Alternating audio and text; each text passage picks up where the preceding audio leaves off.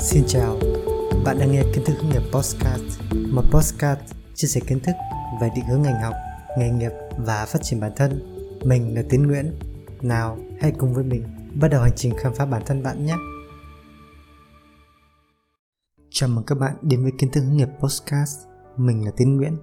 Trong tập đầu tiên ngày hôm nay, mình muốn chia sẻ với các bạn về một chủ đề đó là tầm quan trọng của việc định hướng nghề nghiệp đối với mỗi cá nhân vì sao mình lại chọn chủ đề này cho tập đầu tiên?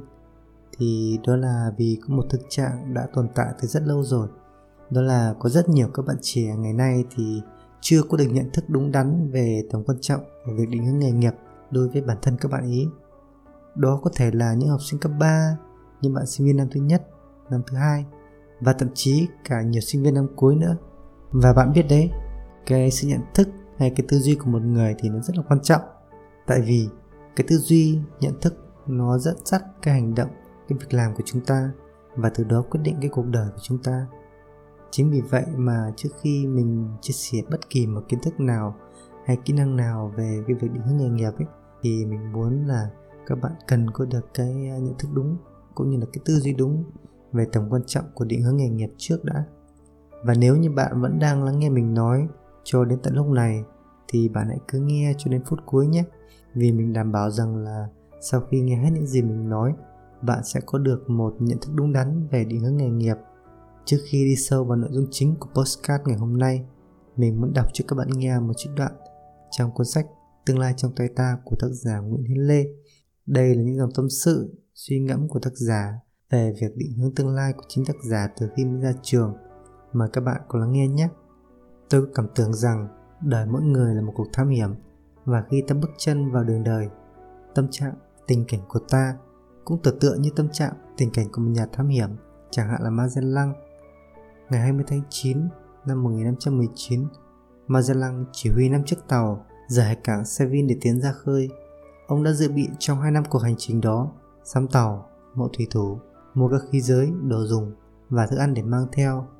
Nhờ nhiều cuộc phỏng vấn với những người ở Ấn Độ, Mã Lai và nhờ công tra khảo tài liệu ông biết rằng trái đất hình tròn và từ Seville cứ đi về phương Tây thì sẽ tới được châu Mỹ mà Christophe Colombo đã tìm ra hơn hai chục năm trước. Rồi theo bờ biển Nam Mỹ mà kiếm thì thế nào cũng thấy một eo biển đưa ra phương Đông qua những xứ như là Trung Hoa, Mã Lai, Ấn Độ nơi sản xuất vàng, lụa và hương liệu. Sau cùng lại từ Mã Lai, Ấn Độ đi hoài về phương Tây thì sẽ trở về Seville được. Ông chỉ biết đại cương cái hướng phải theo, còn đường đi thì ông chưa biết. Eo biển là chỗ nào có xa về phương Nam hay không? Hay chỉ ở dưới Ba Tây một chút? Rồi đại dương ở bên kia châu Mỹ ra sao? Rộng lắm không? Sóng gió nhiều không? Đi mấy tháng thì tới. Những điều đó còn hoàn toàn là bí mật.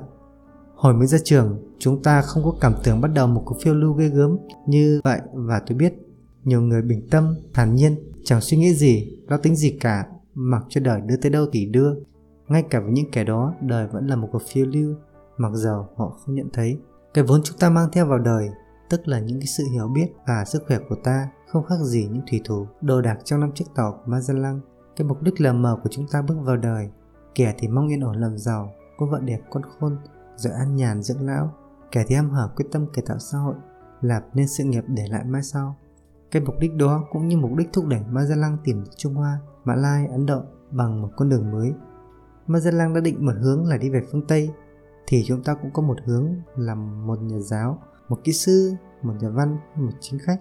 Còn những hoàn cảnh những khó khăn những mây rủi ta sẽ gặp trong đời. Cả những bước đường sau này của ta nữa thì ta không thể đoán được. Cũng như Mazalang, khi nhổ neo từ biệt Sevin không có một ý niệm gì rõ ràng về con đường sẽ qua cả. Trước mặt ta cũng như trước mặt ông là cả một bi hiểm mênh mông một bi hiểm luôn luôn thay đổi. Ông vừa mới tới đích mới tìm ra quần đảo phi luật tân tức là Philippines ngày nay sắp tới quần đảo Mã Lai thì bị tàu dân giết vì ông nông này quá tự tin, khinh địch. Nếu ông sống mà trở về được châu Âu thì tất Charles Quinn sẽ phải ông đi vài chuyến nữa. Cũng như trước kia, Christophe Colombo được phái qua châu Mỹ 4 lần và những kinh nghiệm của ông trong chuyến đầu sẽ giúp ích cho ông được biết bao trong những chuyến sau. Ông khỏi mất công giờ dẫm đường đi và nhờ vậy ông sẽ tránh được cảnh đói khát gây gớm cho cả đoàn thám hiểm và tránh được bệnh hoại huyết, lợi sưng, giang dụng vì thiếu sinh tố khi ba chiếc tàu còn lại lên đênh trên Thái Bình Dương trong mấy tháng dòng, mà cuộc hành trình từ Seville tới Philippines chỉ mất vài tháng chứ không kéo dài tới 18 tháng như lần đầu. Như vậy rồi, tôi nhớ lại cuộc đời của tôi 26 năm nay, từ khi mới ra trường, có sống lại cuộc đời đã qua, tôi cũng sẽ chỉ như một thư sinh như ngày nay, không giàu hơn, không sang hơn, không tài giỏi hơn gì nhiều. Nhưng tôi chắc chắn rằng những kinh nghiệm ngày nay, nếu dùng được từ hồi trước sẽ làm cho tôi được mạnh khỏe hơn. Tôi có thể tránh được bệnh đau bao tử và vài ba bệnh khác nữa, đỡ mất công rồi dẫm đường đi hơn, đỡ phí thì giờ vào những việc vô ích, mà hiểu biết được nhiều hơn, lại tạo được nhiều hạnh phúc cho mình và cho người. A. À, tạo được hạnh phúc, đó mới là điều quan trọng. Tóm lại, tôi sẽ như Magellan trong chuyến đi thứ nhì. Nhưng Magellan thì làm gì có chuyến đi thứ nhì? Chắc hẳn các bạn cũng đã biết được cái câu chuyện về à, thuyền trưởng Magellan cái người mà đầu tiên có chuyến ờ, đi vòng quanh thế giới trong một gần một nghìn ngày thì cái câu chuyện này thì mình nhớ là ngày xưa mình cũng được nghe kể chuyện trong cái môn học kể chuyện hồi tiểu học thì cũng có thể là bạn được nghe hay được kể đâu đó rồi. Đây là một câu chuyện rất là nổi tiếng. Thì tại sao mình lại kể cho các bạn nghe câu chuyện này? Vì mình rất là thích cái cách so sánh giữa cuộc đời của một người với cuộc thám hiểm của ma trận lăng mà tác giả sử dụng. Thì các bạn biết đấy Magellan dành đến 2 năm để lên kế hoạch, chuẩn bị cho chuyến thám hiểm của mình. Ông chuẩn bị kỹ càng như thế mà ông mới vượt qua được rất nhiều những thử thách gặp phải trên hành trình. Nếu như ông mà chuẩn bị một cách sơ sài thì chắc là ông và đoàn thám hiểm của ông đã không thể hoàn thành được sứ mệnh lịch sử này rồi, đúng không? Thì cũng giống như cuộc đời của chúng ta thôi, càng có sự chuẩn bị kỹ lưỡng thì càng có nhiều cơ hội để vượt qua những khó khăn, thử thách trong cuộc sống để vươn tới thành công mình cũng rất thích một cái chi tiết so sánh nữa, đó là chuyến thám hiểm đi từ, đi tìm xứ sở hương liệu của Magellan là chuyến đi duy nhất. Ông đâu có được đi chuyến đi thứ nhì, cũng như là cuộc đời của chúng ta đâu có sống được lại lần thứ hai. Chúng ta chỉ có một lần để sống, nên càng có kế hoạch và sự chuẩn bị hành trang tốt khi bước chân vào đời thì ta càng ít phải ân hận hay trả giá vì đã làm hay không làm điều gì có thể nói là tác giả Nguyễn Hiến Lê đã rất coi trọng cái việc định hướng và lập kế hoạch cho cuộc sống tương lai. Ngày nay thì xã hội đã và đang thay đổi như vũ bão, nhưng những lời mà tác giả viết ra cách này mấy chục năm vẫn còn đúng như một chân lý. Vậy việc định hướng nghề nghiệp thì thực sự có tầm quan trọng như thế nào thì mình sẽ nói ngay sau đây để các bạn có thể tự suy ngẫm và đánh giá nhé. Thứ nhất thì theo mình cái việc chọn nghề gì nó rất quan trọng với cuộc đời của mỗi người bạn chọn một nghề nghiệp như thế nào thì cuộc đời bạn sẽ xoay quanh cái nghề nghiệp đó. Những công việc hàng ngày mà bạn làm những cái con người hàng ngày mà bạn gặp. Bạn biết ấy, cuộc đời của một giáo viên thì sẽ rất là khác với cuộc đời của một người kỹ sư một người bác sĩ hay một doanh nhân. Chẳng hạn một giáo viên thì thường ngày phải giảng dạy này công tác chủ nhiệm. Hàng ngày người giáo viên ấy sẽ gặp học sinh đồng nghiệp hay là phụ huynh. Thế nhưng một người bác sĩ thì lại rất là khác hàng ngày họ phải khám chữa bệnh này, gặp đồng nghiệp, bệnh nhân hay là những người nhà bệnh nhân. Vậy bạn làm nghề gì? Hàng ngày bạn sẽ gặp những ai? Sẽ là một phần của cuộc đời bạn. Và nếu như bạn chọn nghề sai thì cuộc sống của bạn chắc là cũng hơi sai sai rồi đấy. Nhưng bạn phải biết mình muốn sống một cuộc đời như thế nào. Còn có thể là sau vài lần đổi nghề, bạn mới biết được cuộc đời mà mình muốn sống. Nhưng như thế thì vẫn còn hơn là đến lúc nhắm mắt xuôi tay vẫn không biết được mình muốn sống một cuộc đời như thế nào, phải không? Cái điều thứ hai thì trong cái thời đại ngày nay, cái thế giới nghề nghiệp rất là rộng lớn, phức tạp và cái thế giới nghề nghiệp ấy cũng biến đổi rất là nhanh. Có nhiều nghề mới được sinh ra, cũng có nhiều nghề được dự báo sẽ biến mất trong tương lai. Nhu cầu lao động và tính chất công việc của từng ngành nghề cũng liên tục thay đổi. Mình lấy ví dụ như trong cái lĩnh vực kế toán nhé thì những công việc không quá phức tạp, có tính lặp đi lặp lại như là thu ngân nhân viên thanh toán này, nhiều công việc khác nữa thì có thể biến mất bởi à, công nghệ. Ví dụ như công nghệ thanh toán điện tử này, chỉ vào một nhấp chuột thôi, một cái quẹt thẻ, một cái quét mã QR thì cái việc thanh toán chỉ diễn ra trong nháy mắt, thì cần gì đến thu ngân, đúng không? Thì việc ừ, hạch toán kế toán thì hiện nay cũng có rất nhiều những cái phần mềm thông minh hỗ trợ mà sẽ thay thế rất là nhiều những cái, nhân lực ở cấp thấp. Thì các doanh nghiệp sẽ đòi hỏi những cái nhân viên kế toán là cái kỹ năng rất là cao cao hơn nữa như là tư vấn hoạch định chính sách này, phân tích và dự báo. Ngoài ra có rất nhiều những cái nghề mới được sinh ra như là nghề youtuber streamer gamer đang rất là hot trên thế giới và cả ở việt nam nữa. Những nghề này thì bạn thấy đấy là đâu có cần bằng cấp đâu chỉ cần có năng lực thôi với cái tốc độ phát triển chóng mặt của công nghệ ngày nay thì khó mà lường trước được hết cái sự biến động của thế giới nghề nghiệp trong tương lai. Cái điều thứ ba ấy, thì bạn biết đấy chọn được một nghề phù hợp đã khó rồi mà để thành đạt được bằng nghề đã chọn thì còn khó hơn biết chừng nào. Không những là bạn cần được đào tạo bài bản này phải có phát triển năng lực nghề nghiệp ở mức độ nhất định tầm chuyên gia thợ lành nghề. Tại vì mình phải ở cái mức độ chuyên gia thợ lành nghề như vậy thì cái thù lao bạn được nhận mới cao đúng không? Thù lao bạn nhận thì tương đương với cái giá trị lao động mà bạn tạo ra thôi. Để có thể phát triển năng lực nghề nghiệp thì bạn phải cần đầu tư thời gian tiền bạc và trí tuệ cũng như là sức lực cho việc học lĩnh hội kỹ năng nghề và bạn phải gắn bó đủ lâu và vấp đủ góc cạnh trong nghề đúng không? Chứ làm gì có ai mà, mà học năm bữa nửa tháng mà có thể là chuyên gia được đâu.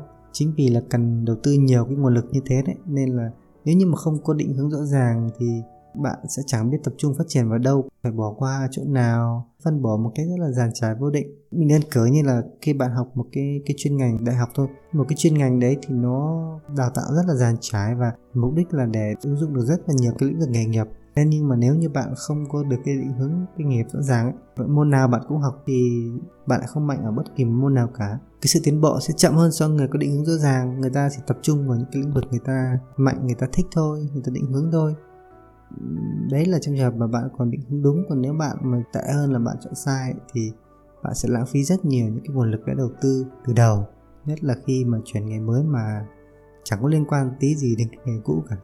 Hơn nữa thì cái việc mà chọn sai nghề thì nó còn lãng phí của bạn khoảng thời gian thông minh nhất để học nghề, đó là từ 18 đến 22 tuổi. Vì ở độ tuổi này các bạn chưa phải chịu cái áp lực gì, áp, nhất là áp lực tự lập cuộc sống, đúng không? Bạn bè còn đang học không cảm thấy là mình còn áp lực bị bỏ lại phía sau. Cái xã hội mọi người chấp nhận bạn là sinh viên. Sau khi ra trường thì nhà tuyển dụng thì vẫn vẫn ưu ái cho bạn vì vẫn, bạn vẫn chỉ là những cái uh, ứng viên thông thường có thể là chấp nhận bạn khi bạn chưa nhiều kinh nghiệm. Thế nhưng mà khi mà bạn đổi nghề mà khi đã tự lập thì thứ nhất là cái gánh nặng áp lực cơm áo gạo tiền đè nặng thực sự là rất là khó không hề dễ dàng. Lúc này thì bạn bè nhiều người đã ổn định, họ có cái thành tựu. Con đường thăng tiến thì rộng mở, rõ ràng. Có nhà cửa, có xe, vợ đẹp, con khôn rồi. Thì áp lực thua kém bạn bè, sợ bị bỏ lại phía sau. Càng khiến cái quyết định đổi nghề nó khó khăn hơn. Nhà tuyển dụng cũng yêu cầu cao hơn ở độ tuổi này, nên bạn khó mà cạnh tranh được với những người chọn đúng nghề ngay từ đầu, đúng không? Bởi vậy, có nhiều người sợ rủi ro, không dám thay đổi, chấp nhận sống với nghề mình không thích suốt đời thì cái này thì có lẽ là mình nói thì bạn chưa thể cảm nhận được hết được ngay đâu. Nhưng mà bạn càng suy ngẫm thì bạn cũng, cũng hiểu ra được phần nào. Còn đến cái giai đoạn đấy thì bạn sẽ thấm hơn. Bạn cũng có thể là ừ, tự quan sát những người anh chị bố mẹ của mình cũng sẽ cảm nhận cái phần nào như thế. Cái vấn đề thứ tư ấy, đó là cuộc sống thì là một chuỗi những cái biến cố ngẫu nhiên sự tình cờ. Nên nếu mà không có định hướng ấy, thì cuộc đời dễ trôi nổi vô định lắm. Giống như là cái cánh bèo trôi dòng nước ấy. sóng tấp vào đâu cũng phải chịu. Tuy bạn đang sống ngày hôm nay, nhưng mà bạn đâu biết được ngày mai sẽ như thế nào đâu, đúng không? Hơn nữa là một tháng, một năm hay năm sau, bạn chưa thể lên được kế hoạch cho nó. Nhưng nó xảy ra có đúng như kế hoạch của bạn hay không thì bạn làm sao mà biết được. Bởi vậy, nên nếu có định hướng thì bạn sẽ biết cách sắp xếp cuộc sống và biết cách phản ứng với những điều xảy ra không có trong kế hoạch. Ví dụ như là một ngày đẹp trời nào đó một người bạn của bạn điện thoại alo tao có ý tưởng này rất là hay muốn uh, tao dùng dù mày ờ, nghỉ học bỏ học để khởi nghiệp. Thì khi gặp được những lời đề nghị như thế thì bạn sẽ đồng ý ngay hay từ chối. Trong trường hợp này nếu như bạn mà không có định hướng nghề nghiệp rõ ràng thì bạn rất dễ là mắc phải sai lầm khi ra quyết định. Như vậy thì đến đây bạn cũng tự kết luận được và định hướng nghề nghiệp quan trọng như thế nào đối với mỗi người rồi đúng không? Nhưng không phải định hướng thế nào cũng được đâu nha mà phải biết định hướng theo cơ sở khoa học. Cái việc định hướng nghề nghiệp theo cơ sở khoa học ấy, thì nó sẽ giúp bạn có được kiến thức về thế giới nghề nghiệp biết chọn nghề phù hợp với bản thân và cuộc đời mà bạn muốn sống biết lập kế hoạch nghề và phân bổ các nguồn lực để phát triển nghề nghiệp. Bạn cũng biết cách ra quyết định trước những biến cố ngẫu nhiên xảy ra trong cuộc sống của mình.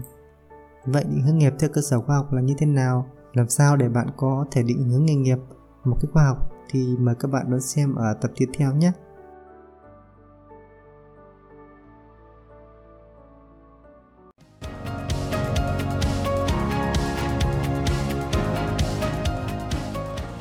Cảm ơn các bạn đã lắng nghe podcast của Kiến thức hướng nghiệp.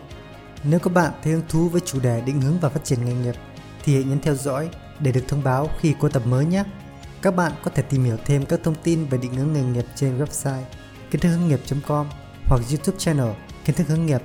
Nếu bạn có bất kỳ thắc mắc nào về việc định hướng nghề nghiệp, bạn có thể kết nối với mình qua email kiến thức hướng nghiệp a.gmail.com hoặc Facebook kiến thức hướng nghiệp. Xin chào và hẹn gặp lại các bạn trong những tập tiếp theo.